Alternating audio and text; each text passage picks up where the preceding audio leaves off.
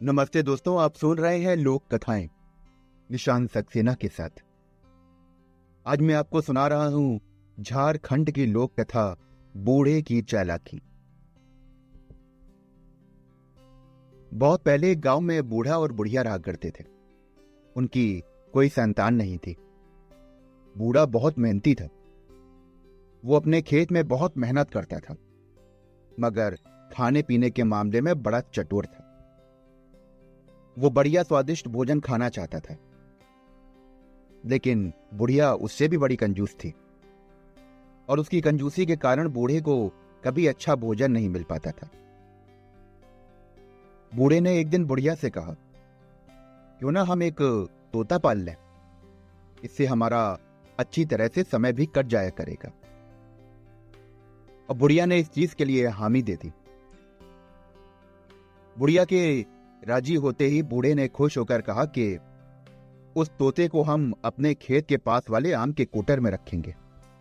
जब तुम मेरा खाना लेकर आया करोगी तो उसके लिए भी बढ़िया बढ़िया भोजन और दूध मलाई लाया करना। इससे तोता बहुत जल्दी बड़ा हो जाएगा। इस बात पर बुढ़िया राज़ी हो गई। अब वो हर रोज बढ़िया बढ़िया भोजन और दूध मलाई लाने लगी। बूढ़ा पेड़ के कोटर में जाकर मज़े से सारा का सारा बढ़िया भोजन हजम कर लेता। एक दिन बुढ़िया जब स्वादिष्ट भोजन लेकर पहुँची तो बूढ़ा उसे कोटर में ले जाकर खाने लगा। तभी बुढ़िया के मन में विचार आया कि जरा देखूँ तो कि ये तोता कितना बड़ा हो गया है। बुढ़िया ने जब पेड़ के कोटर में झाँक कर देखा तो वहाँ बूढ़ा बहुत मज़े से बैठकर भोजन कर रहा था। और कोई तोता वोता नहीं था वहाँ पर। बूढ़े की चालाकी पर बुढ़िया को बहुत गुस्सा आया और वो मायके जाने की तैयारी में जुट गई। उसने बूढ़े का साथ छोड़ने की तैयारी कर ली।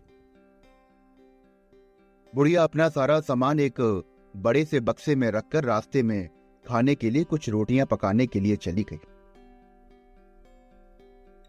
इधर बूढ़े ने बुढ़िया को बहुत मनाना चाहा, मगर वो नहीं मानी। तब वो बहुत चिंतित हुआ। वो बुढ़िया को मनाने का उपाय सोचने लगा। तभी वो मौका पाकर बुढ़िया के बड़े से बक्से में कपड़े के नीचे दुबक कर बैठ गया। बुढ़िया ने जल्दी जल्दी रोटियाँ सेकी और बक्से, में ऊपर ही रखकर बक्से को बंद कर दिया। इसके बाद अपने सर पर उस बक्से को उठाकर चल पड़े। काफ़ी दूर जाने पर बुढ़िया को बड़ी तेज भूख लगी। इतनी भारी बक्से को उठाकर वो अब काफ़ी थक भी गई थी। इसलिए उसने सोचा कि एक जगह रुककर थोड़ी सी रोटियाँ खा लेती हूँ। इसलिए उसने एक अच्छी सी जगह बक्से को रखा और उसे उतार कर अपने सर से खोलने लगी। अब बक्सा खोलकर देखा तो उसने देखा कि सारी रोटियाँ तो गायब हैं। उसे कुछ समझ नहीं आया। वो बूढ़ा उस बक्से में दुबक कर बैठा बड़ी करुण दृष्टि से टुकर टुकर उसको ताक रहा था। थकी हुई बुढ़िया ने जब बुढ़े को इस तरीके से देखा तो वो खिलखिलाकर हंस पड़ी। बूढ़े पर बुढ़िया को बहुत दया आई और उसने मायके ना जाकर उस बूढ़े के साथ अपने घर वापस लौटकर आने का निश्चय किया। और साथ ही मैं उससे वादा लिया कि अब वो उससे कभी झूठ नहीं बोलेगा। बूढ़ा इस बात पर तैयार हो गया।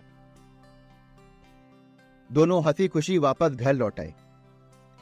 और इसके बाद बुढ़िया ने कंजूसी छोड़ दी और अच्छा अच्छा स्वादिष्ट भोजन बनाकर बूढ़े को खिलाने लगी। बूढ़ा अब बहुत खुश था क्योंकि उसे मन चाह खाना मिल रहा था।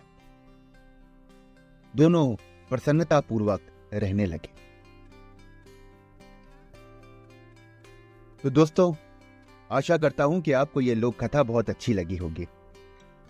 अगर आपको लोक कथाएँ और भी सुननी है तो मेरे साथ जुड़े रहिए। चैनल को फॉलो करिए और स्टार रेटिंग देना बिल्कुल मत भूलिएगा। धन्यवाद।